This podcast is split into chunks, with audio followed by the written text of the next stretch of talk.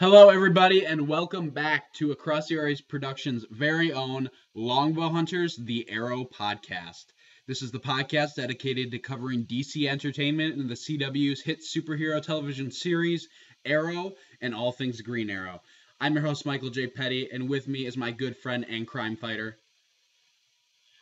Woo S. King. Yes, how are you doing, Woo? I am doing wonderful, and yes, I do watch my surroundings. Yes, which is very good. Guys, on this episode of Longbow Hunters, we will be covering the 28th episode of Arrow entitled League of Assassins. We will be covering the first installment of the Bose/CW Arrow tie-in miniseries entitled Blood Rush, which is starring Emily Bett Ricard's Felicity Smoak and Colton Haynes' Roy Harper. We will be talking about the DC Universe Easter eggs within this episode, and I will be giving a short review of issue 25 of the New 52 Green Arrow comic book, written by Jeff Lemire with art by Andrea Sorrentino. So with that, let's get into League of Assassins, which was written by Jake Coburn and Drew Z. Greenberg, and was directed by Wendy Stanzler. Okay. What happened in this episode? Nothing really happened in it, right? No, actually, we can probably just skip it. Let's just move on to Blood Rush. Let's move on to Blood Rush. No, first of all, Sarah's new death scene. This is actually a first for Arrow that we actually do a flashback from somebody else's perspective. Yes. Because, quite frankly, The Undertaking, I don't really call it The Undertaking, because it really had no people's POV. It had no particular one person's POV. It was basically just everybody. Yeah, it was everybody, from Oliver to Laurel to Moira to Robert, and then Walter, of course, and Malcolm. Yeah, and really the only POV kind of prospects we get on this series is through Oliver, because it's not through shadows, it's not through sleep, at least not yet.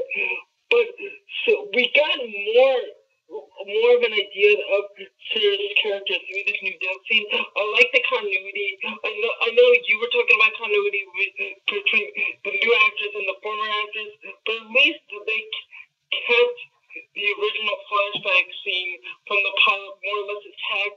In this one, we do find out that Sarah is talking to her father via cell phone while she's half-naked in Oliver's like bunk. Yes. Yes. Yeah. And nothing really to say on this new scene. I really liked how they pretty much kept it like exactly the same from the one we saw in the pilot. What do you think, Michael? Yeah, I see. Here's the thing: when they recast an actress and redo a scene, it only works if you do the scene the same way you did it the first time. And I think they did a wonderful job at capturing that, and I think they did a wonderful job of staying true to what last season established, at least in terms of the boat and the sinking and all that. So I thought it was very good. I thought what they did was very good, and I liked how they expanded on Sarah's journey afterwards. It felt very natural, but we'll talk about that a little bit later. Yeah. What did you think about the Oliver and Sarah scenes, not only at the Queen Estate but in the Arrow Cave? I thought these actors have wonderful chemistry. These two performers, I should say. What do you think? Oh, absolutely. I think so too. I think Stephen Amell and Katie Loitz, I think is her name, are very good together. Very probably some of the best chemistry we've seen in terms of couples on screen on this show. I'm sorry, but I really was kind of like poppycock to Sarah being at the estate and Thea just not noticing that she's there. Unless they actually do a very good job of showing that, you know, Thea is at Roy's all the time, you know what I mean? Well, yeah, and I was just going to say, for the record, Oliver does say that she spends most of her time with Roy at Roy's or at Verdant, so it's not like she's really even there. But still, like... Yeah, but I would be like really skeptical of this. Like, even if you like stop by your house just to pick something up and Sarah's there, like you wouldn't notice it. But again, the Queen Estate is big. Well, so I guess but here's the thing too, Wu. How would none of the staff at the Queen Estate, because we do know there are staff members there, how would none of them realize it? Yeah. unless it's an entirely new step that like didn't grow up with Oliver. But anyway, it's just a nitpicky thing. I like the interaction between Sarah and Oliver at the Arrow Cave too, where we find. Whoa! I mean, can we like jump ahead a little bit to the League of Assassins? What happens in the episode involving the League of Assassins? A guy busts through the window of the Queen Estate, and Oliver automatically thinks it's Malcolm Merlyn, back from the dead. I loved that. I loved that he initially thought it was Malcolm. And he's like, Merlyn? And what great fight scenes throughout this episode, but mainly, like, let's just talk about this first one. I thought for like, just like an opening credit fight sequence, this was actually really good, because I was not expecting it to be that engrossing and that detailed, and I love that typical League of Assassins character, he uses theatricality and deception to get away. Absolutely. Well, I love the part where Sarah literally takes a beam from, like, the ceiling and uses it to fight this guy. I thought that was awesome. Yeah, and in the Arrow Cave, Sarah does discuss a little bit more of what she was talking about in the episodes prior of why she left and what her background was. And even though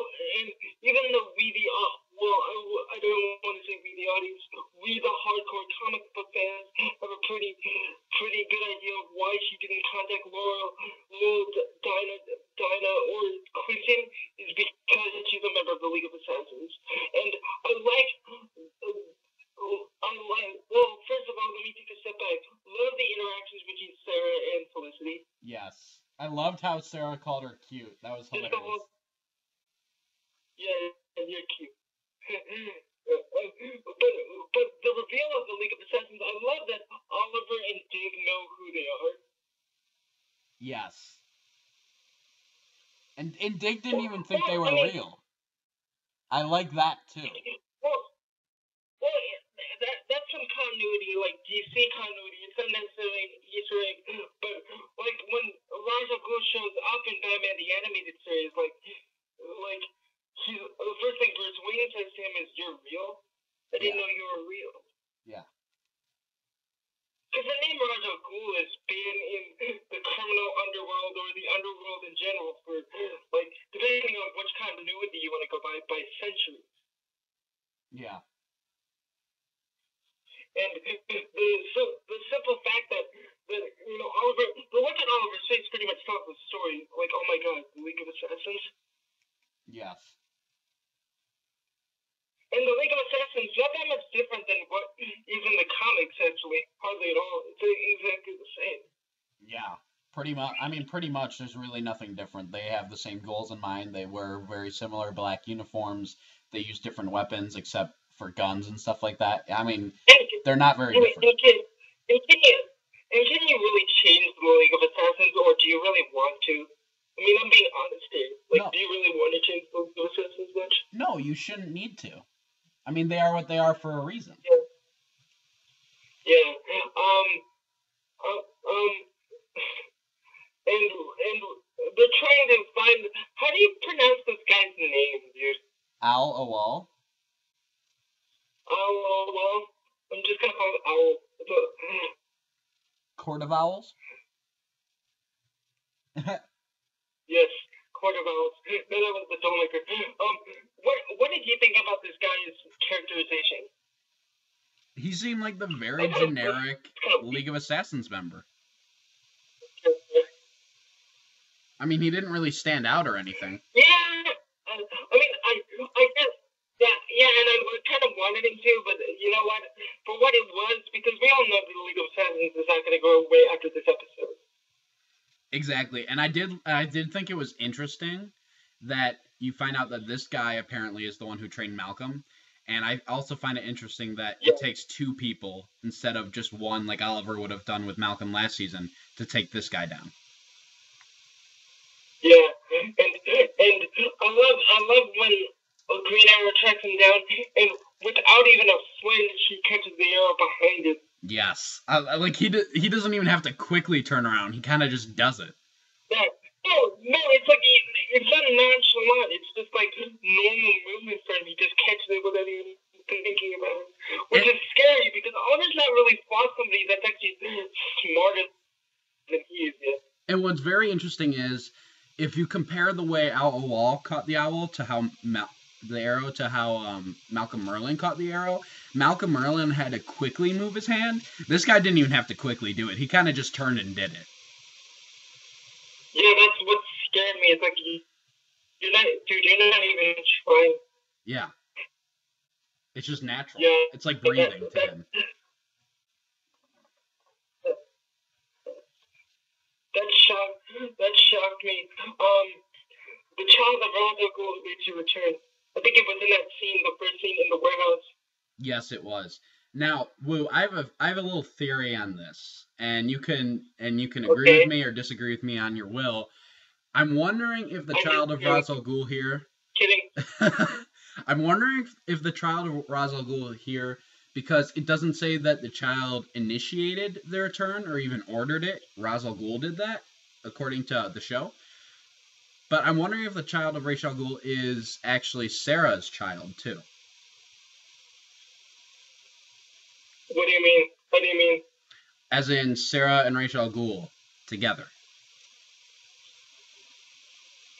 Oh, you're thinking that Sarah slept with Ron? Well, or he forced himself upon her. So you don't think there's a tie in this universe? I'm not saying that I don't think there is, because there easily could be, but the way they talk about it, it seems like this is more of a child as opposed to the daughter, because they say the child, they don't say the daughter or anything like that. It sounds more demeaning saying child as opposed to referring to Talia as the daughter of Ra's al Ghul, you know? Maybe they can't say daughter just because it's alluding to Talia and you can't. Allude to Talia, I don't know, but you could be right. But I would be more leaning towards it's because I think it's kind of like what the Miracle and the bodyguard chick was in the Wolverine. Okay. Okay. Where, like, Talia and Sarah are really good friends, and she wants Sarah to return. She being Talia. Interesting. Okay. That and see that would work too. Because I think Roz wants to kill Sarah for her quote unquote her disobedience, and Talia's like, if you return to me, I'll talk to my dad and we'll try to swing things over. Because I'm assuming that Talia really doesn't have a lot of female friends, being where she grew up and how she grew up. Yeah. Well, and what's interesting about saying the child too is really it doesn't necessarily even have to mean Talia. Because it could mean her two siblings. Because Talia also had a brother and a sister. Yeah. Ra's al Ghul had three children. Which would be a nice change from what we all know about, you know, the League of Assassins. Because quite honestly, because of Nolan's like Dark Knight trilogy, like it's very standard that it's just Raj and Talia. It would be nice to actually establish like Ra's al Ghul's other children. Yeah, because his other daughter, Nasa, I think is how you pronounce her name, she's really bloodthirsty. Like, she is pure evil, unlike Talia, who kind of wavers in between. And his son, and I don't remember his name, but he's the same way. And it would be very interesting to see those characters as opposed to seeing Talia like we're used to. Do you think you could be the son of Ra's al Ghul on Arrow? I mean, if that's the case, maybe he's like a scorned lover. That would be very interesting. Yeah. But you know, anything's possible with this. I'm open to anything. Yeah. The fight scene in the warehouse was fantastic. I actually liked it a little bit better than the fight scene at, you know, the concert, which we'll get to. But really great music. I told Blake Neely that in a social media message, really enjoyed the music in both that fight scene in the warehouse and in the clock tower. Probably the best fight work that we've seen on the series so far. Great work by Bam and his team. I thought it was very cool how they were jumping and using their surroundings to help them fight, both the ninjas and the heroes. I thought that was really cool. Yes. But yeah, I thought it was very cool. I enjoyed it a lot. The both fights were very, very good. Okay, Richard Donner's offer to Moira Queen. Wait, what? No, Richard Donner? What? Ha ha ha. Yeah.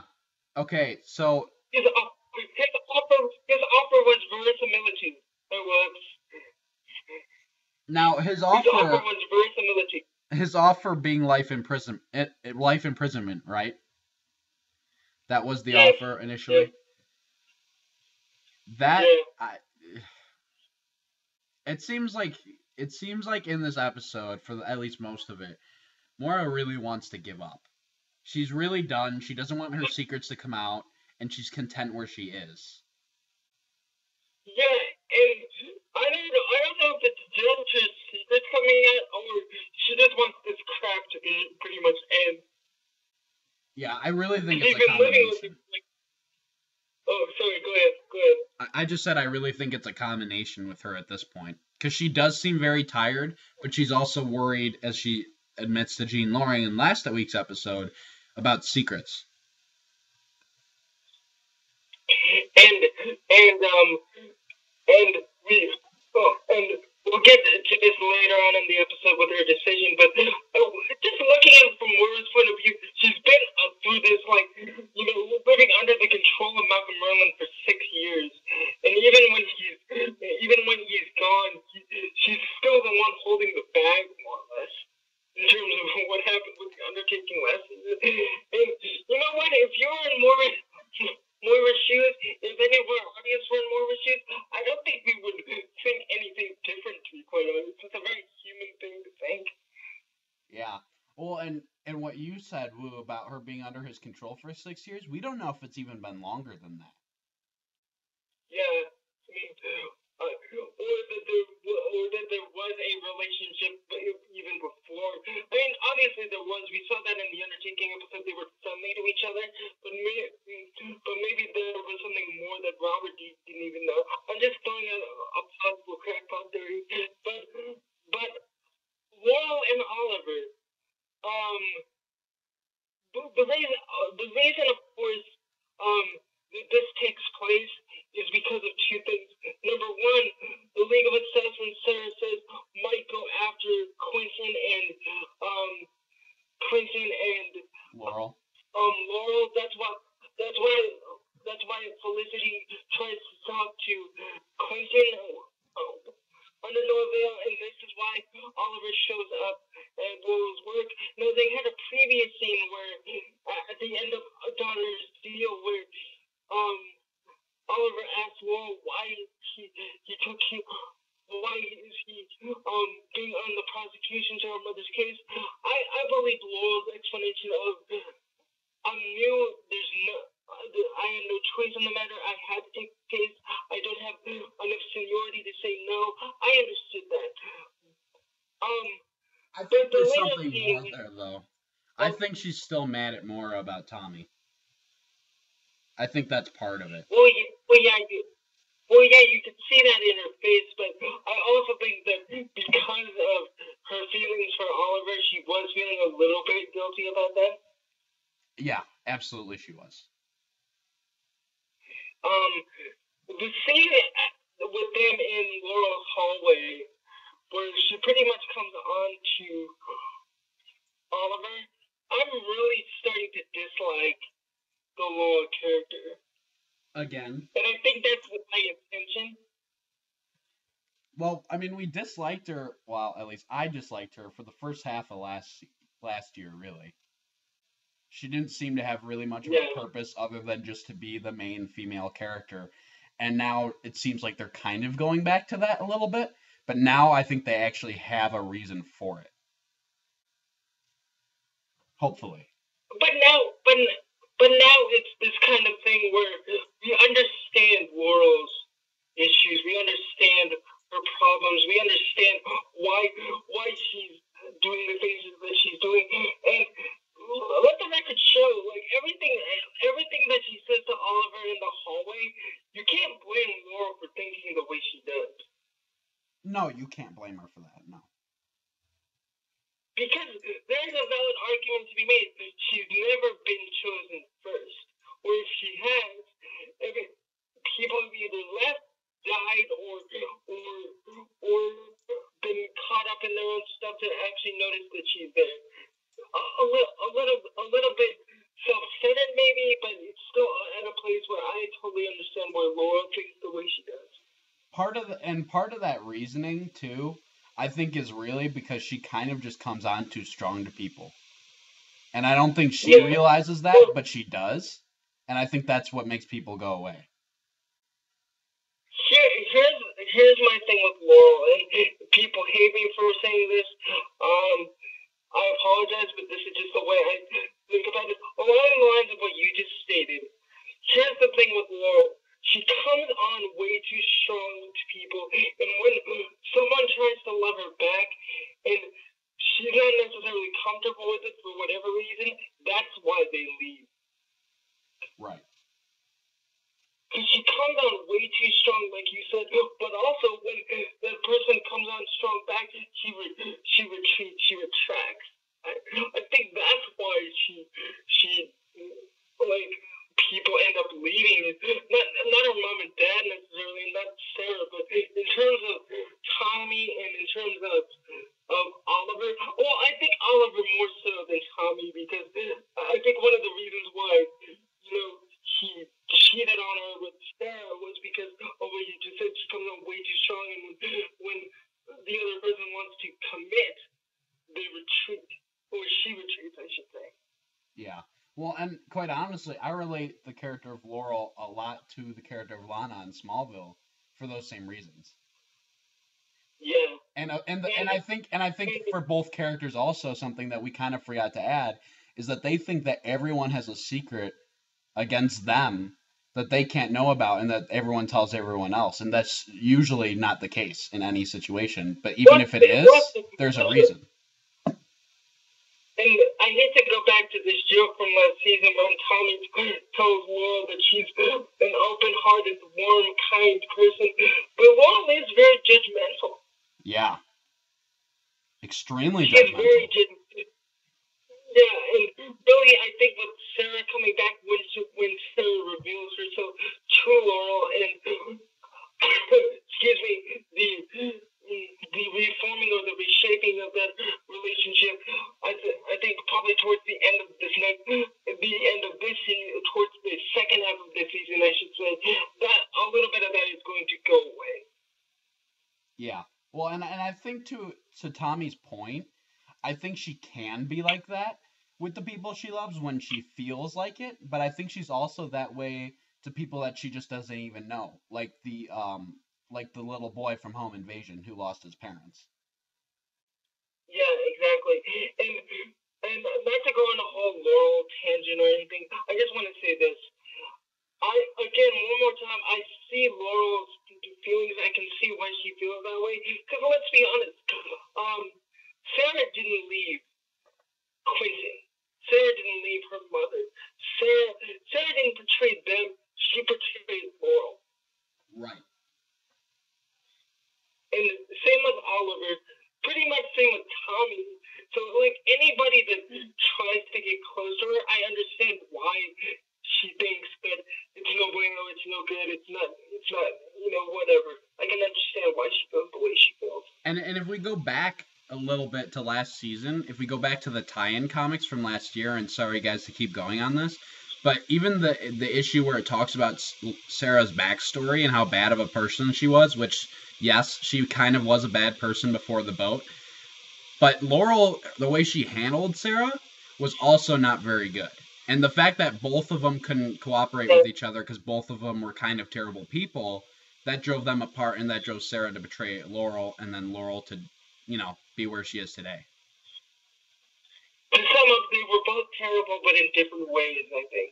Yes. I think that's the best way you can sum it up between those two. Going to Laurel needing a friend. Do you think at this point Oliver is more in love with Sarah than he is with Laurel? Yes. Because Well, let me rephrase that. I think he may have stronger feelings for Sarah. I don't know if he's necessarily in love with her like he was with Laurel. Well, because it's kind of like this thing, like the opposite of, opposite of his relationship with Tommy. He didn't have enough time to make whatever he did wrong with Tommy right. Here he has one with Sarah. Yes. And he also has more time with Laurel. Yeah. But here's the thing. His relationship with Laurel is surrounded by guilt. A lot of it. And I don't think anytime soon that's ever going to go away just because of what happened with Tommy. There isn't that with Sarah right now. Yes. That is, yes. Yeah. And I have to really think that Laurel is going to get into a relationship that is going to be purely like physical and sexual. Probably with Donald. I don't know with who. Probably with Donald. Yeah, because that's the only thing that she can accept right now, quite honestly, is sex. And no, this is not me making a joke like I usually do on this podcast. I'm 110% serious. I think that's the only relationship that she can actually like handle right now. It's just a purely sexual one. And how messed up would it be is if instead of Donner, she went to Blood? And I think it's either going to be one of those two. I don't think Donner is going to last very much longer on the series. I have a feeling someone's going to kill him. You do or you don't? I do. Yeah, because at this point, do you really need the character? No, he's kind of just there to be Laurel's boss, and it's kind of... I mean, I get it, but it's also really not needed. Yeah, I mean, it was more or less pretty much what Colin Solomon's character was last season, but at least Colin Solomon actually has ties to the people in the story. Right, and at least people cared about that character too. Yeah, like really, you haven't. I mean, with Brother Blood being on the ship, does this character really be needed at all? Why not just make Brother Blood the district attorney? Right, because they're really, at this point, the same character. Yeah, to the point where I actually, in the first episode, I thought they were the same guy. Yeah. Yeah, they even look alike, too. Yeah, so I really have to believe, unless you make Adam Donner related to Brother Blood some way, I really don't think we're going to see this character, like for very much longer on the show, but Laurel has a friend. It's called Mr. Pill and Mr. Booze. Yes. Oh my gosh. Pill popping Laurel. Yeah. And just because that she's not drinking doesn't mean that she doesn't have issues, and I think that's what this episode was about for her. I really have to think that she's gonna get fired this season. Yeah, because or lose her life. Yeah. And who knows, maybe us comic book fans will be pleased if maybe she gets fired and she opens up her own floral shop instead. Yeah, because quite honestly, like at this point, Laura will never quit being an attorney. Like that's not her character type. Yeah. I think this is probably more likely that she will lose her license, like Clint said in the Crucible, and it will be kind of like a downward spiral. And you know what? I may not like it, but at least the story is compelling and nothing else. And at least you're doing something with her. Exactly. At least there's an end point for Laurel. But we already kind of touched on Arrow and Canary versus the League. We'll skip on to that because that actually leads into like the thing I'm about to talk to right now. Did you like Quinn and Laurel's reunion and Sarah revealing herself to Quinn? Yes, I liked it a lot. I thought it was very well done. I thought Paul Blackthorne was amazing. Jeez, it was great. Well, because Sarah assumes correctly that the only way he's going to stay away is if she reveals herself to him. Well, and like everyone in her family or like everyone in her family, Dinah doesn't really get along with anyone else, so she wanted to go to Dinah, and of course she's not going to go to Laurel at this point. So she's going to go to the one person that actually understands her and the one person that will accept her for who she is. Exactly, and that's why, and you just mentioned the reason why she doesn't go to Laurel is that there's too much baggage. The reason that she doesn't go to Dinah is, quite honestly, she's not there and struggling right now, so there's no real... And they didn't get along. And the only person, yeah, and the only person that she can get along with is Quentin. I did like the scene when she revealed herself, and the way that Paul Blackthorne played it was absolutely fantastic, like you said. Because he played it like anybody would. Like, is this a ghost? This isn't real. This is me drinking again. What is this? And when they finally embrace him, I'm like, oh. Like, quite honestly, I think Paul Blackthorne is probably the most improved actor of this series for this season. Like, I really think Katie Cassidy has improved, but he has improved more than any other one. Well, yeah, because Blackthorne actually is story in this episode, in this season, like unlike last year where he was like an ancillary character. Right. Which sadly though has like moved David Ramsey kind of down a couple of pegs, but that's another story for another time. I love the scene in the Chinese restaurant. I loved Sarah. Well, the other reason why Sarah doesn't want to reveal herself, particularly to her father, is because she's ashamed of what she became, and she said that in the Arrow Cave. Like, it was pretty much like the equivalent of what Bruce Wayne was in Batman Begins, where he had to kill that one guy and he wouldn't. I think Sarah seeing that guy's family that she killed, that one diplomat guy, I think that's one of the, and seeing the reaction of his children, that brought her back to the world of the, well, back to reality, and said to herself, okay, this is not right. Yeah. This is not good. What I think would be very interesting. Go ahead. Oh, sorry, go ahead. Well, I was going to say, with the League of Assassins, we need to make clear that in almost every version of the comics, they don't go after, like, bad guys or particularly good guys. They go after people with power because they want to, like in Batman Begins, like Ra's al Ghul said, they want to destroy civilization so they can be reborn again. Right. Absolutely. Yeah, and I like the continuity here, even though it's not really... It's DC continuity of the real heroes won't take another person's life just to prove their allegiance. Like, they're not automatons. They're not these mindless droids that you tell them to kill and they will. The good guys are the actual people that will say, yeah, I killed, but I'm not proud of it, and I'm actually disgusted with myself. And we see it in the scene in the Chinese restaurant, and when Sarah gets jumpy. Absolutely. Well, and we saw it in the premiere with Oliver. Yeah, I love that scene after like the clock or the warehouse where Sarah's being stitched up and she doesn't even flinch. Yes, that was very cool. I definitely liked that. And we see that she also has a lot of scarring, like Oliver does. Yep, mostly on her back. Yeah. But like Oliver, yeah, definitely there. Yeah, I'm sorry that we're bouncing around a lot of this stuff, but we are going to go to the clock tower right now. I love the explanation of the codename Canary. I thought that was fantastic. Yep.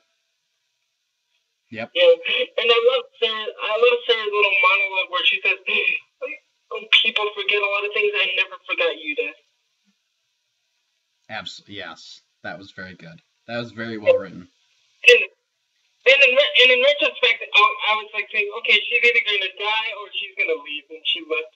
But the scene in the oh, I keep wanting to call it Watchtower, but it's not Watchtower. The Clock Tower.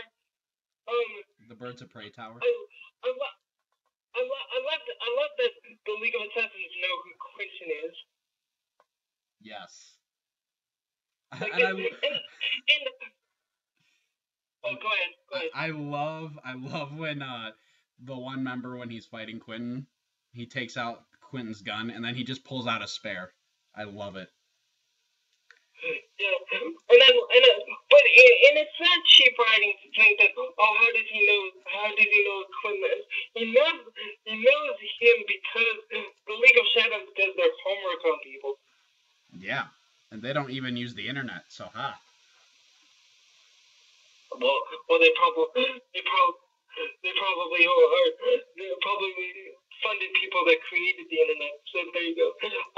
Love that Quentin Lance in this fight scene wasn't just like getting bounced around. He actually did put up a good fight.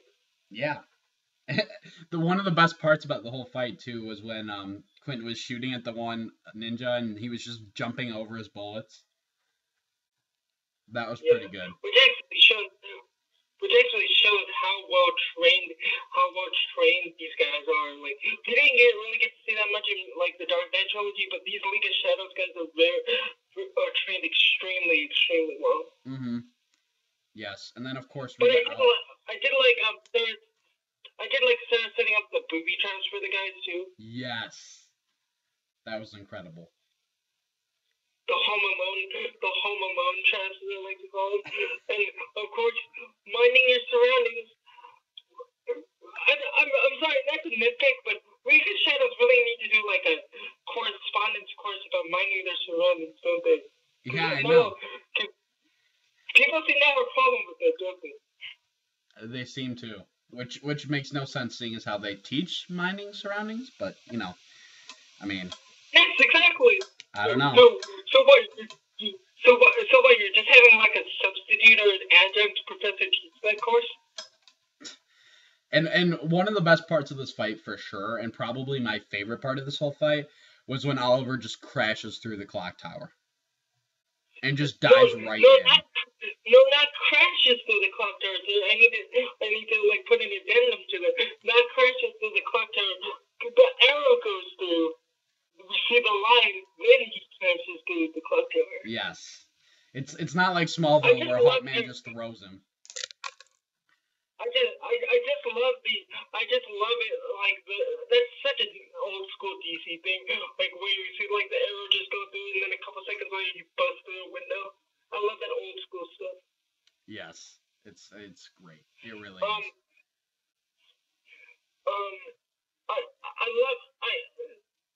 You may think differently. I love it when Sarah kills the owl.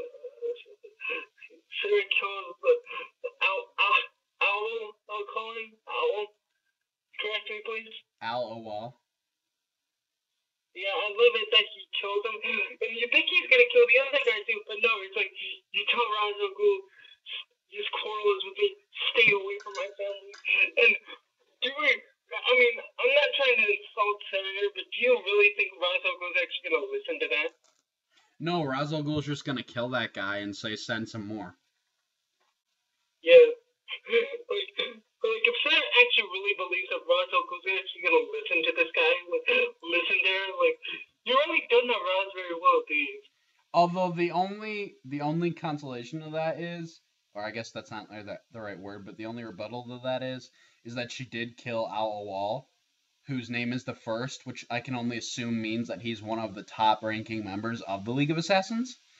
Therefore, he might listen to her at that point and just go search for her instead. In my mind, and this may be just my mind, he's the first student that Ra's al Ghul actually trained. Yeah.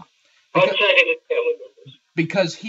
Because even in the comics, he knows who Batman is, he knows he's Bruce Wayne, but he has never once went after Alfred, or never once went after Robin. He's never needed to. He's gone directly to Batman and say, let's go. He's kidnapped them, but he's never actually really harmed them. Right.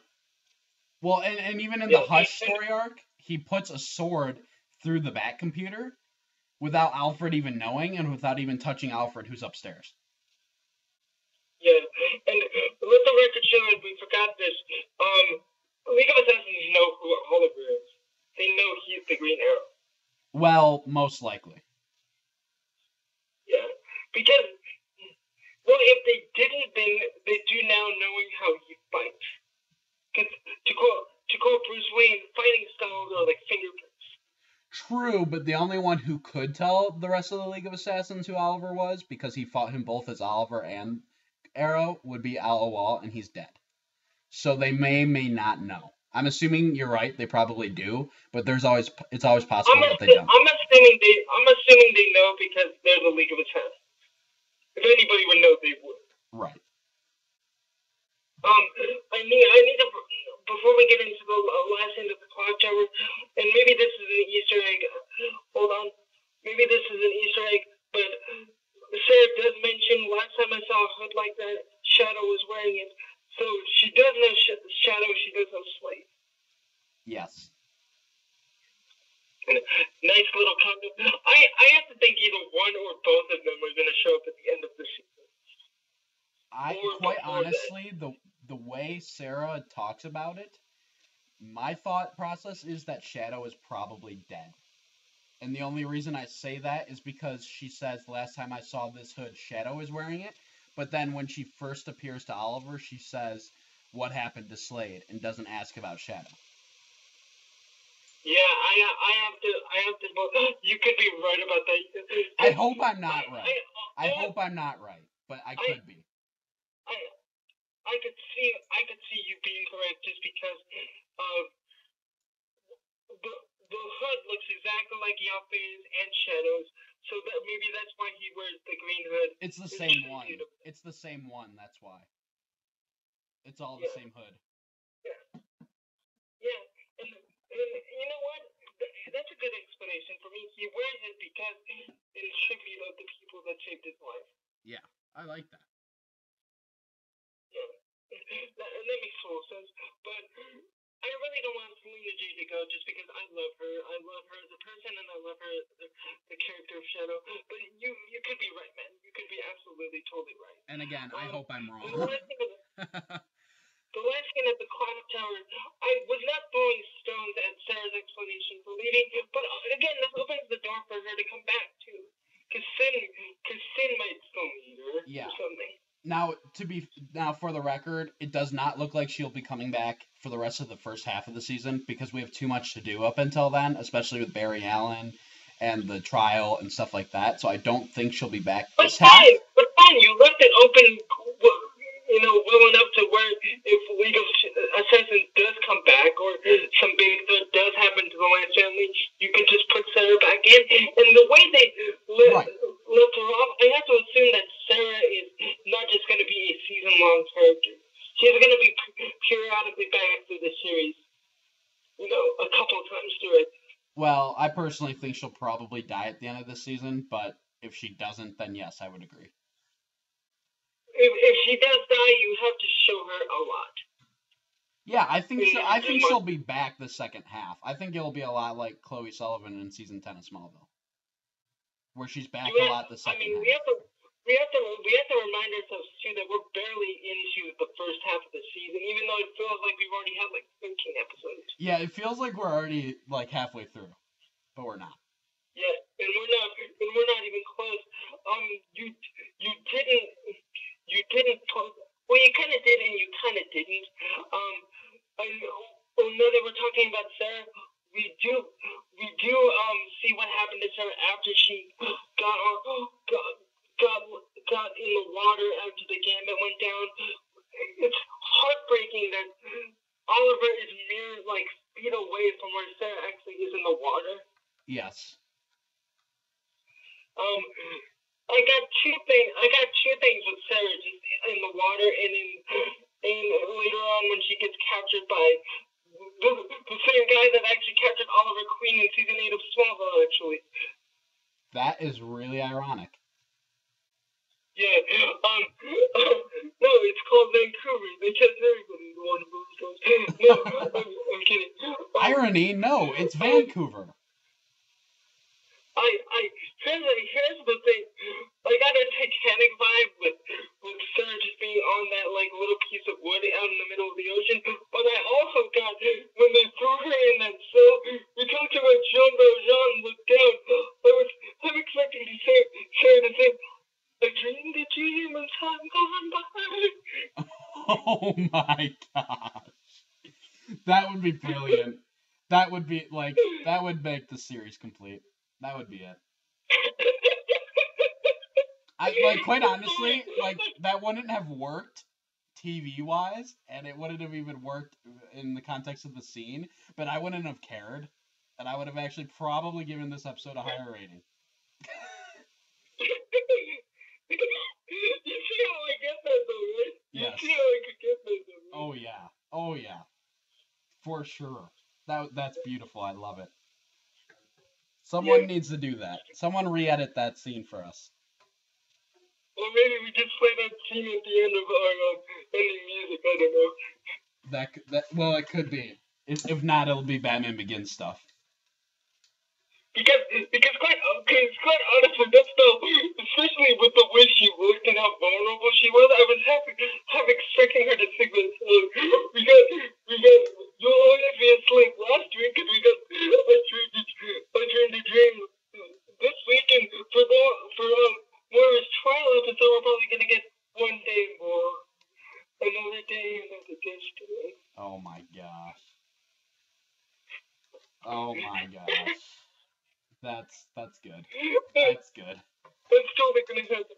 Or Moira's gonna take Donna's offer and rip it up and throw it into the wind.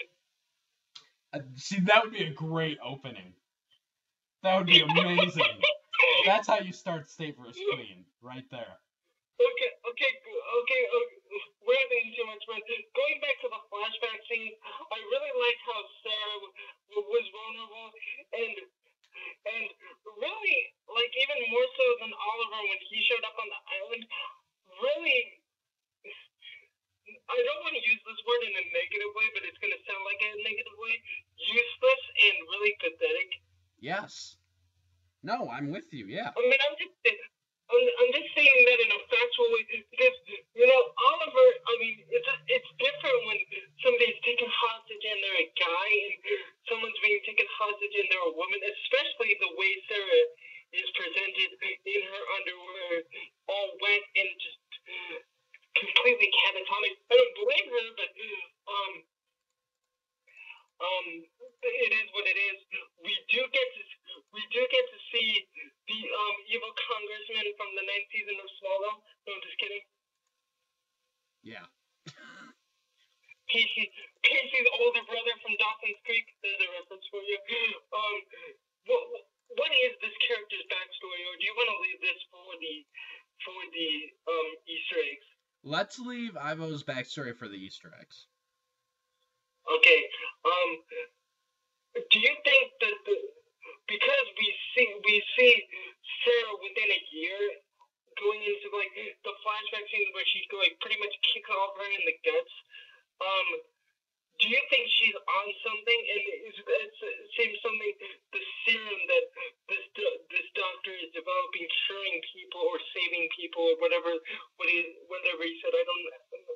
I don't remember the exact terminology. She could either be on something or she could be acting. Yeah. And I have to remind myself that when Oliver is getting kicked in the guts by Sarah, it has been a year since the gambit went down. Yes. Or at least 6 months since the gambit went down. So there is some time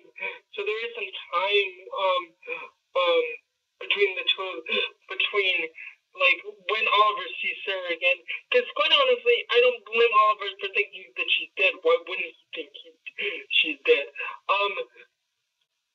Dickel and Oliver, do you like that Oliver's, because of Sarah's return, is being more open with at least Dig about what actually happened the years on the island?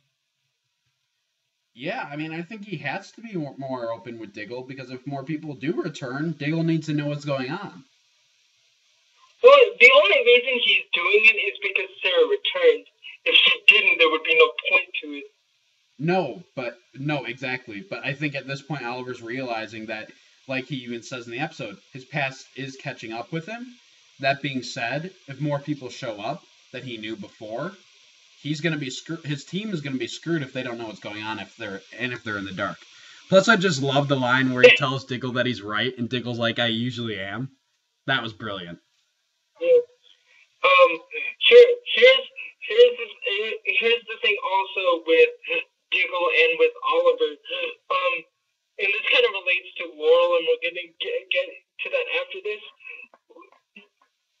Well, Oliver's seen what the past can do to a person if they keep that all inside. He's seeing what they're doing to Laurel, and he doesn't want to go down that path.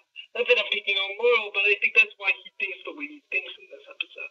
Yeah. And that's why he opens up to Dig. What do you think? I agree. I think he also sees what's going on with Sarah, too, and what happened with Lance last year. Yeah. And finishing off with Sarah, do you think that Oliver is more than capable of taking on the League of Shadows, the League of Assassins? Do you think he's more than capable of taking them on, or do you think he's a little bit overwhelmed by the League of Assassins? I think if it were him versus all three of them in this episode, I think he might have won, but I wouldn't be 100% sure on that. It seemed like he needed Lance and Canary's help fighting them off. Yeah. And vice versa, of course. But again, I think he's just a little bit like overwhelmed because the League of Assassins, that type of fighting is not totally different from what he learned from Shadow and Yalfei, but he was a little bit overwhelmed because, quite honestly, he was overwhelmed when he fought Malcolm Merlyn. So I'm a little bit worried for Oliver because he's not Bruce Wayne in terms of fighting at this point in his life. No, absolutely not. Bruce Wayne knows almost every martial art there is. Oliver only learned what he could learn on the island and whatever time he spent off of the island. So he has a little more limited experience in terms of fighting. So I'm with you. I would be worried if he went up against him alone. And you know what? That can lead to some great physical strife on Oliver's part because he's not as well trained as those other guys. But I think they let the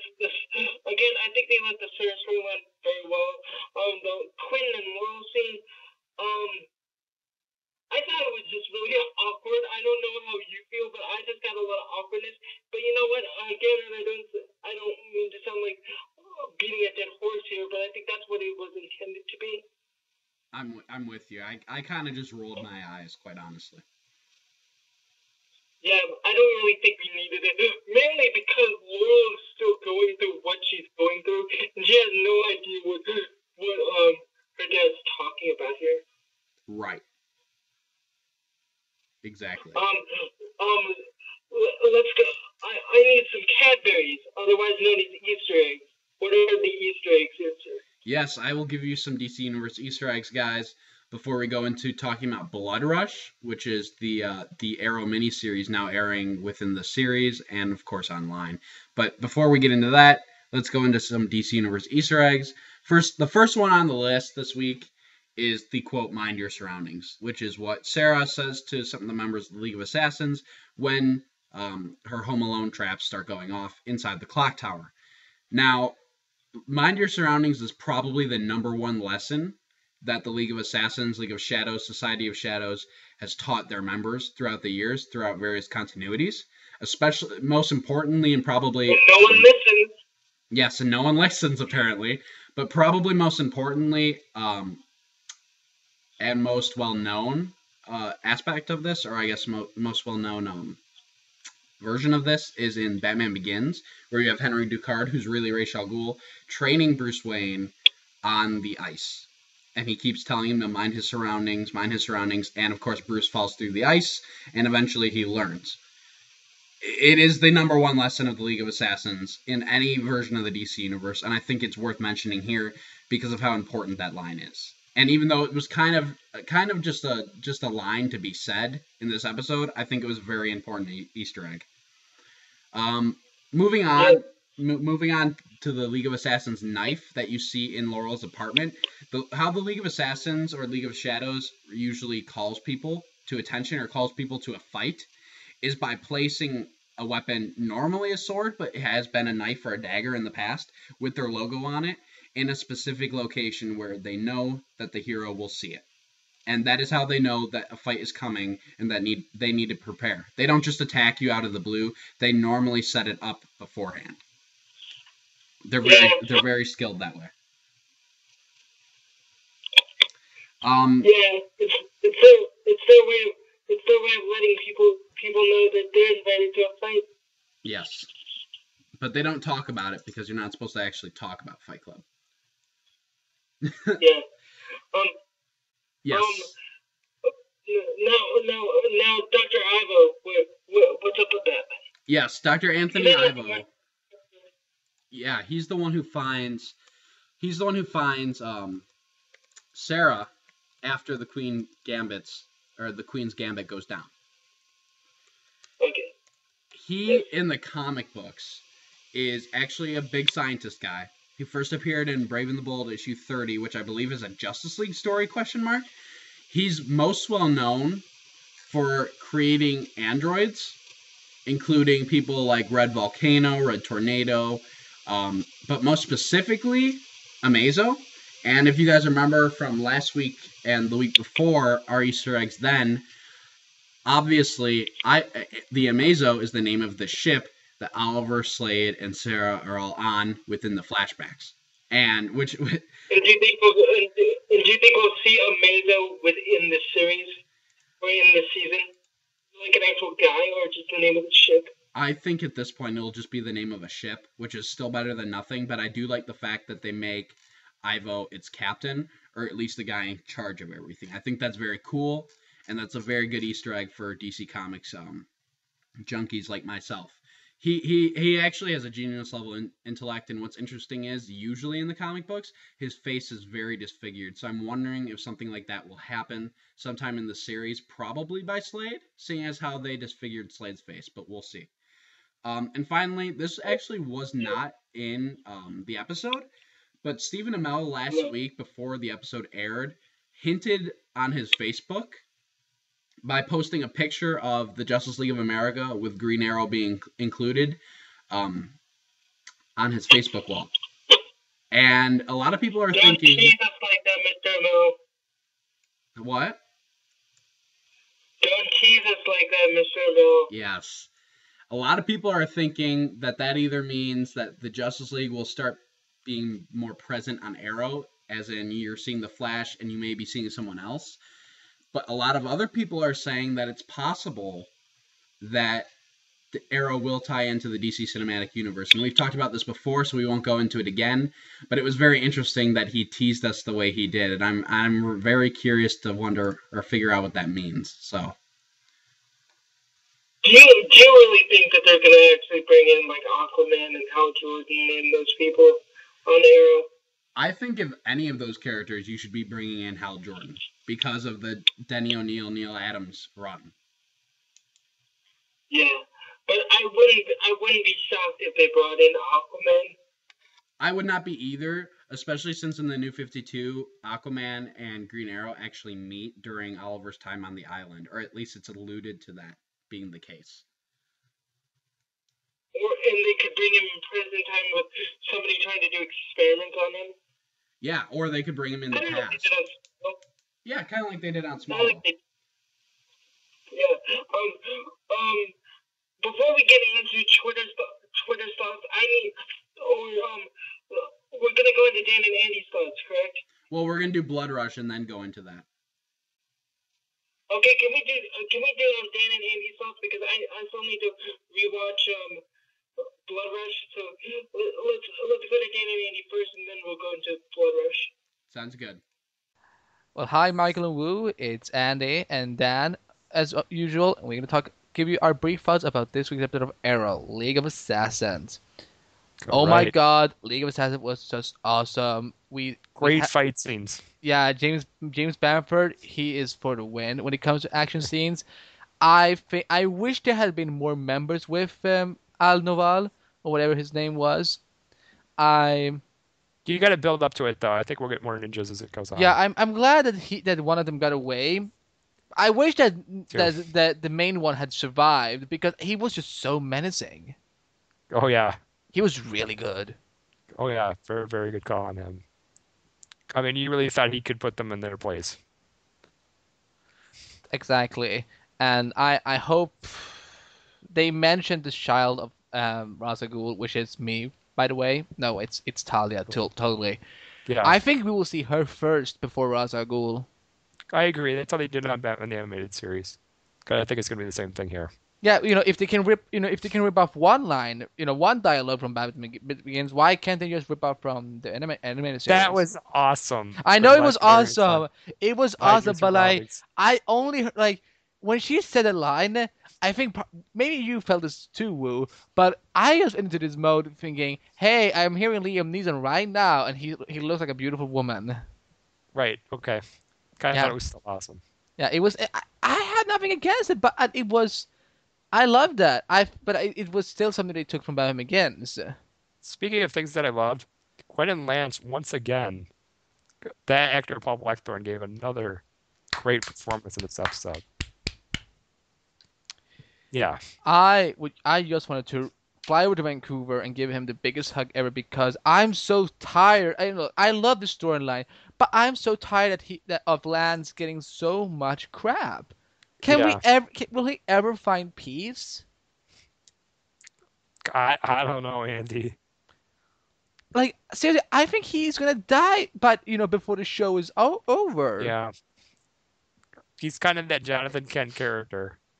That's where he's going right now. But like, it makes me sad. It is. It's sad. Because I think it's supposed to be. I really think it's the motivation to what's gonna get Laurel to become Black Canary. Because for us to accept her character when she turns around, because right now I think she's kind of ticking some of us off. I just think the way she's behaving, the character behave is just silly. Because the only problem I have with the show, I'm really into it. I think where it's going is great. Oliver's story is excellent. But the pill popping thing and stuff, I know they're trying to apply that great storyline with Roy from the Green Arrow comic books to her, but I just, it's giving me a bad feeling. It's turning me off to the character. And that's a shame because I really like Katie Cassidy as an actress. Well, I'm never going to give up hope because I love Katie Cassidy. You know. I think they know what they're doing. It's just we've got to get there sooner. Yeah, it's taking too long. Yeah.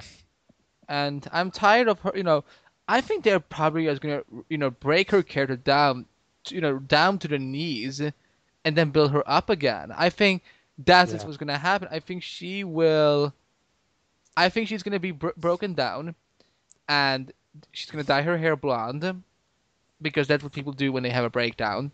And then she's going to rise and become strong. But then what do you do with Sarah? Do you kill her off? Yep. Oh. Plain and simple. So then her dad dies, and then her sister dies. No. First her sister dies, and then probably the dad afterwards. I want Quentin Lance to have a heroic death. Actually, I want both of them to have a heroic death. Yes, I think that's what's going to happen, and I think when Sarah dies, because there's no way Sarah is going to survive. I'm sorry, you were supposed to die in that. No, you were not supposed to die in that ship, but. Yeah. You almost did it, and whatever. That was her death the second time. You think it's going to be Oliver's fault? No, I think it's going to be her own fault, but she is going to do something heroic. Okay. Do you think it could somehow be Laurel's fault? No, I don't want it to be Laurel's fault because I'm tired of people blaming her for everything. Yes. Everyone runs from Laurel. That's what she said, and I'm like, no, sweetie. I'm sitting right here. I'm sitting right here, and I love you. And like, okay, let's keep it PG. And no, but the League of Assassins, I want to see that. I want to see Nana Parbat. I want to go to Nana Parbat right now. I think we'll see it. I think that's coming. I wonder where in Vancouver they will shoot it though. Well, I think that's going to be the episode where John Barrowman comes back. He is not going to be alive. Well, no, it's going to be flashbacks. Oh, okay. Flashbacks. Yeah, I think we're going to see when he came to Nana Parbat. Right. Well, and Sarah may be in that episode. And then they have sex. She was there as well. No. Why not? Too much. Okay, PG. And no, but I want to see Nana Parbat. I'm trying to find images of it in the comic books or whatever. But let's move forward. I think the writing and directing of this episode was fantastic. And Jay Coburn and Drewsy Greenberg, they did a fantastic job. And the directing deserves credit too, because that scene where Oliver, I mean, where Quentin got reunited with Sarah could have been really cheesy. It was not cheesy. And it wasn't at all. Yeah, I agree. I cry, and I cry. The worst part was when Sarah had to leave again. Oh yeah. And now he has to keep quiet about it. And that's gonna tear him apart for the next couple weeks. Yeah. No, but overall, it's an amazing season. Yeah. You know, we got to meet Dr. Ivo by Dylan Neal. First off, how the heck do you look that good in that age? I'm just saying, yo. Secondly, seriously, how do you look that good? But thirdly, I think he's good in his role. I think he's slick and he's very intimidating, and I think that fits. Yeah. Because we saw it on the Young Justice animated show, and he was really good there as well. Yes. I think it would be interesting to see. I want to see more of him. Because see how his villainous attitude works on the show. But from what I've seen so far, it looks good. Yep. And nope. Thoughts on when we see Amazo? Sure. Why not? Okay. If we can see Flash, then we can see Amazo, and then we... No, but if we can see Amazo, then we probably can see, you know, something like Venom from Bane. But yeah, we probably won't. But we're getting way out of tracks here, guys. Overall, best episode of the season. I can't wait to hear your thoughts, and I'm sure Dad is just equally excited. Are you? And also, if I am, and also if you did get a chance to check it out, watch the Blood Rush. It was pretty funny. Yeah, it was funny. It was Roy and Felicity interacting for the first time, and that was kind of fun. I wonder if it's canon. If it's canon, oh my god! I think it would have to be. Yeah, if Smallville did that, it was canon. So yeah, I would agree. Yeah, but guys, we will see you next week. Have a good one. Yeah, have a good show. See ya. So thanks, Dan and Annie, for your thoughts on this week's episode. This week's episode was definitely awesome, and we're glad to hear you guys talk about this episode and be as excited about it as we are, for sure. So, Woo, now that we've given you time to rewatch that the Blood Rush episode, let's get into it. What did you think? Okay. I thought the chemistry between Colton Haynes and EBR was fantastic. If they are dating in real life, you know, good for them, because I can totally see the chemistry. If they're not, you know, whatever, big deal. I hope we see more of their interactions actually on the show itself. Because they're two characters, him being more different and her being kind of effervescent. Like, the chemistry between the two of them actually really works. I love EBR, like, dancing and singing to herself. Yes. With her Bose headphones. Yes. Bose is actually a very good sound system, by the way, for those who I mean, it's not just, like, a cheap advertising point. They actually do make some really good awesome stuff. Oh, interesting. Okay. That's good to know. Yeah. That's good to know for sure. Some of the best speakers I've ever heard from are from Bose. So, Now, I don't know what this problem Quentin Lance is talking about, because we haven't been told anything. In fact, they didn't even announce that this miniseries was happening. They just aired it during the episode. So I was shocked altogether. Yeah. But I'm wondering what this is about, and if Roy himself is going to be the one being able to handle it. Very, very old school WB in that sense. Yeah, like with the Chloe Chronicles or the Vengeance Chronicles and stuff like that. Yeah, totally. So, yeah, I liked it a lot. I thought this was... Oh, yeah. But, yeah, I definitely like this. I think it's a really cool idea. I mean, what is there to say? Like, Roy comes in looking for Oliver. He finds Felicity. They have a little banter back and forth, and then she gets a call from Quentin Lance. Like, there's really nothing to say very much with this one. No, there's really not. In fact, we've had some digital comics that were like that too last year, but it is always good to review them and let our audience know that they're out there. Yeah. So with that, we get into Twitter thoughts? Yes, we should get into Twitter thoughts for sure. Let's start out with Wally from the UK, who said, "Ivo, Assassins, Sarah's past, Moira. There's certainly a lot going on Arrow." We have Lauren from TVA Ever After saying, "I liked seeing Navid N. I will just not pronounce his name. That is Al Owell. In in a fun villainous role. Not just me. Yes. Not just me. Yes. Well, this is the actor's name, though, so, I mean, there's that. But she liked seeing him in a fun villainous role and wished he hadn't died. And I'm kind of with him with her to an extent, because he would have been cool to come back, but who knows? So many villains this season, it's not even funny. And there's so many villains that I went in the show so far that I wish hadn't died, because I would really like to see a lot of them back. Yeah. So there's that. Darren Bogus said, I just don't understand how they managed to keep outdoing themselves. # League of Assassins. Kilua said, liked that they gave a mention to Talia, which gives us so many clues. Terrence said, Ronnie Raymond and... Oh, no, that's the wrong one. Sorry. Dustin Schaefer said, I dig that they're creating a greater DC universe in movies and television. Hopefully we can continue to see all of this grow. Maddie said, loving the character development of Paul Blackthorne this season. Last night's episode did not disappoint, meaning League of Assassins. And two more. We have Lauren tweeting in again saying, I must say... Even though I was a bit iffy on the recasting of Sarah, I really liked her scenes with Quentin, especially the goodbye. And finally, Jeremy Schwartz said, Sarah revealed herself to her dad. Wasn't expecting that this early. Excited to see when Laurel will find out. So a lot of good, thoughts. I think for me, that's going to be like the big, because there's a lot of unresolved issues between Laurel and Sarah. Even, like, they even said in the episode, the awkwardness that we saw between Quinn and Oliver, and Laurel and Oliver in the pilot, is like going to be like tenfold when Sarah reveals herself to Laurel. Yeah, absolutely. Especially if Oliver still has feelings for Sarah. Well, yeah, and there's that, and that makes things even more complicated. Yeah. So that's basically just not Laurel's season, is it? It is. Well, it's not really Laurel's last 2 years or last 6 years, really. But and really, all of this tension and all of this bad stuff is going to lead her wanting to be probably something greater in the future. I mean, like you mentioned Lana Lang earlier, she's not gonna be Lana Lang. Like she's gonna be like the opposite of Lana Lang. Yeah. Exactly. And let's hope they really bring that into fruition sooner than later.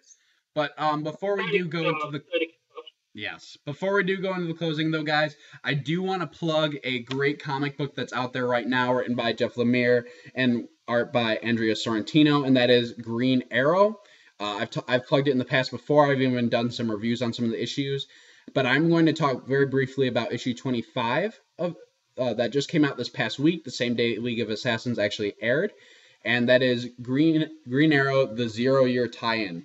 Now, for those of you who don't know, Batman, written by Scott Snyder and Greg Capullo, is having this huge arc right now called Zero Year, which is the beginning of the Dark Knight in the New 52 continuity. And a lot of the books, like Action Comics, Batwing, Batgirl, Birds of Prey, Green Arrow, Flash, etc., are having tie-ins to this arc, where we see all of the other heroes, some of which who are not heroes yet, relate and react to the events of 0 year thus far. And with Oliver Queen this year, in issue 25 of Green Arrow, we see him immediately return from the island, right when 0 year and the blackout in Gotham City is happening. And we find out that Moira, his mom, is currently in Gotham City helping people, as opposed to plotting against people like on Arrow. And in retaliation and in love for his mother, Oliver rushes, I guess, to Gotham City from Seattle to save her and to protect her. And what's really cool about this is you find out that John Diggle, of course Diggle from the show, is actually Moira's bodyguard in the New 52 continuity, at least it was like that 6 years ago. And now we see through this issue how Oliver and Diggle became friends, how they became partners, and the fact that they became Team Arrow for at least a year or two within the New 52 continuity. That is until Roy Harper came into the scene and started to mess things up and dissolve the team. And now Of course, that's where the book is in the present. But this book is really cool. Very good flashback issue, very good origin of the Green Arrow, and of course his partnership with Diggle issue. And it really gets you guys excited for Diggle being in the Green Arrow book, because last month's issue was his first appearance. This month explains his origins a little bit more. And in the next few months, we will be having an arc with Diggle that will be very exciting and sounds very cool. So definitely go check out Green Arrow issue 25 by Jeff Lemire and Andrea Sorrentino. It's a great book, great for Arrow fans, and really, just like issue 17, the first of this Jeff Lemire run, it is a great jumping on point for this book and for this series. So definitely check that out if you're a Green Arrow fan, or even if you're just an Arrow fan. Okay, and this actually leads into what we're going to talk about in the spoilers, because it's going to be very, very Diggle heavy in the next episode.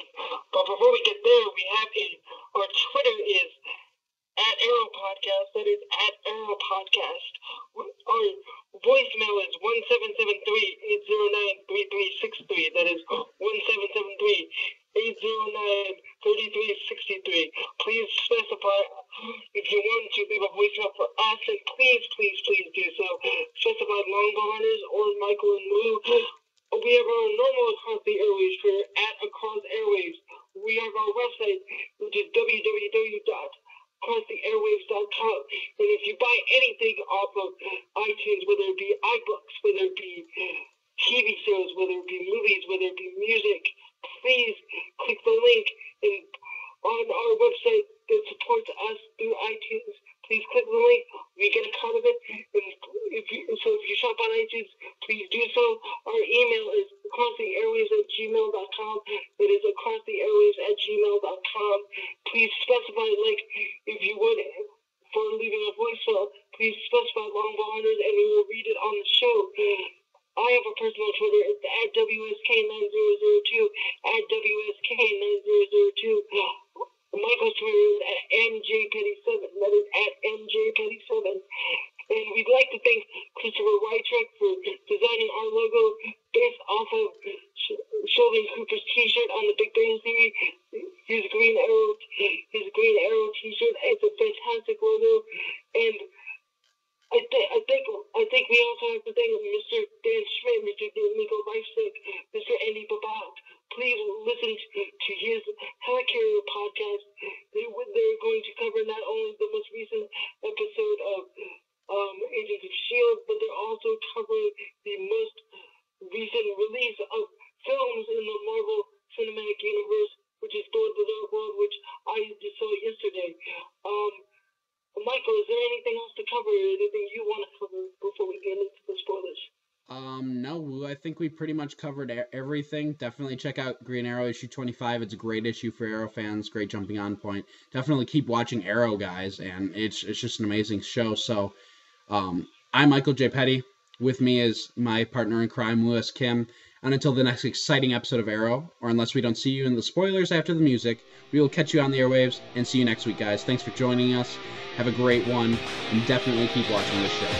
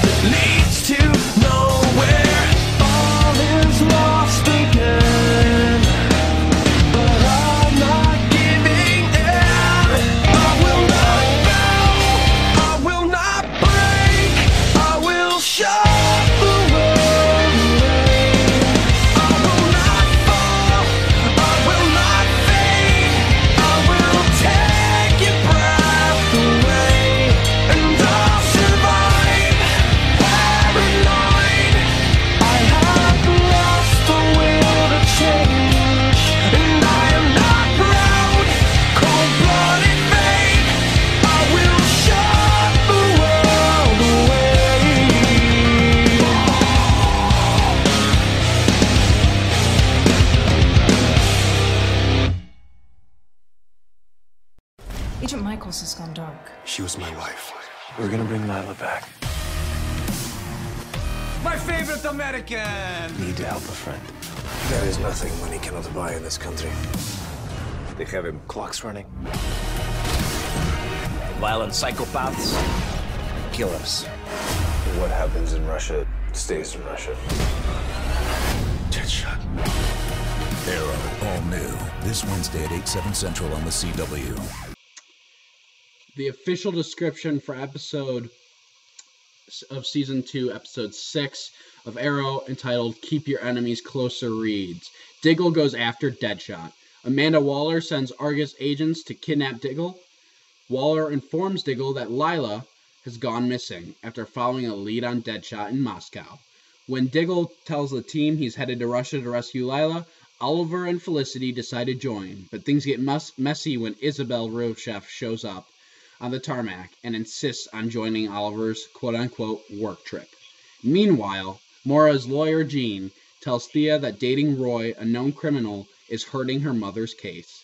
Guy Norman B. directed the episode, written by Ben Sokolowski and Beth Schwartz. All I think about that was Ben. Every time you struggle to say those people's names. Yeah, I know.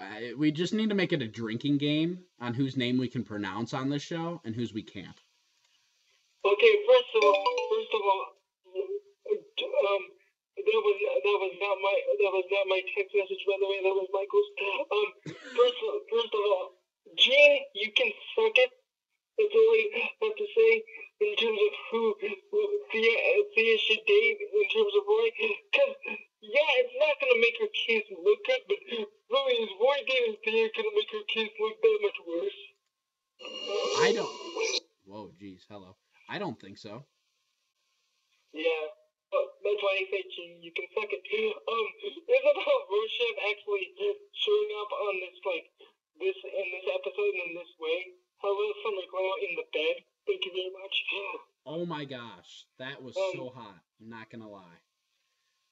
Yeah, she is an attractive woman. I can visualize that scene in my head where Oliver tries to get to the airport and Isabella's just there because she's just assuming that it's business. And I visual like this. Like, give me a sec. Oliver, but this is work. I should be along with you for work. I want to come. Oh my gosh. And more or less, it's gonna be that, I think. Or am I wrong? No, I don't think you're wrong. I think she also has an ulterior motive, of course, because she's a villain. Hello.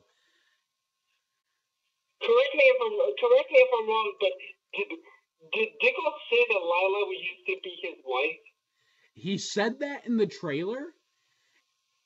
I don't know. He could very well say that while under interrogation or something like that, at the hands of the Russians. But he could also be saying that meaning it's true, and I honestly cannot tell. I think this might be the best standalone episode since Legacies in terms of just the scope of this wide story, and also bringing back Deadshot, who's tied up right across the coat hanger from Diggle. I just love that visual of him in just kind of prison clothes, and Diggle is tied up and he can't do anything about Deadshot. I just love that. Yeah, I'm with you. And I can't wait for some dialogue between Diggle and Deadshot, because we didn't get. I mean, yeah, we got it in season 1, but not really. Yeah. And right. I don't think there's going to be flashbacks at all. If there is, they're not going to be the flashbacks that we're kind of used to on the show. Yeah, it doesn't seem like there's going to be a whole lot for them to do in terms of flashbacks. Yeah. Yeah, because this story is going to be a wide scope, and now we're going to find a little bit about Oliver's background with the Russian Brava, I think it's pronounced on the show. Yeah, and oh my gosh, I look forward to that. And I guess they could do flashbacks if it all involves the boat, but I don't think we're going to see Sarah in these flashbacks. No, I don't either, but who knows? Like, with this show, anything goes, really. Yeah, and before we go, we should really mention something that we didn't. This is the first appearance of, I'm sorry. Amanda Waller? Oh, yeah, I'm thinking of the actress's name. Cynthia Addie Robinson, who plays Arrow's version of Amanda Waller. This is a big deal to have her on the show, Amanda Waller. I was going to say, why is that actor such a big deal? Or actress such a big deal? But yeah, definitely Amanda Waller is a huge deal, especially for those of you who read comic books and know who she is. If not, go watch Smallville Season 9. If not, go watch the Green Lantern movie, because she's in, like, everything DC Comics. If not, go watch the Justice League Unlimited animated series, which I think was the best interpretation of Amanda Waller. I think so, too. Yeah, for sure. Yeah. And even if you just go watch Checkmate from Smallville, like, you don't need to know anything about that show. It's a total comic book come to life, that episode, so it's worth it. And she is played so well in that episode by Pam Grier. Oh my gosh. But anyway. Yeah, but I think this actress will be great as Amanda Waller. I'm assuming that it's going to be the same thing that it was with, that I kind of assumed it was when. In the first episode of the season, that there will be some tension between Dig and Oliver, and hopefully that's around Amanda Waller and her little puppet master games that she likes to play. But again, this may be the best standalone episode since Legacy, just in terms of story. What do you think, Michael? I think you're right. I think it definitely has the potential to be. And oddly enough, I think Legacies was episode 6 of season 1, and this will be episode 6 of season 2. So there you go. I think you may be right. I think you may be right. Again, there's really nothing to say. I'm looking forward to next week's episode. This episode's going to be fantastic. Again, no schlubs this far in terms of story. Every episode's been pretty darn good in terms of storyline. Oh, absolutely. And it really looks like they're trying to ramp up Argus and potentially the Suicide Squad now, which makes me very excited because that would work so well on the show. It's ridiculous. Yeah, there's so many different flavors of the show. But you know what's even better, Lou? What's even better is that the episode after this next episode brings the return of the Count. So there is that. Oh my gosh, that guy is so awesome. But okay, anyway. Okay, but anyways, guys, we'll see you next week for Keep Your Enemies Closer, or as I like to call it, in Russia with Arrows with Love. It really should have been the title of this next episode. But anyway, we'll see you guys next week. Yep, see you guys.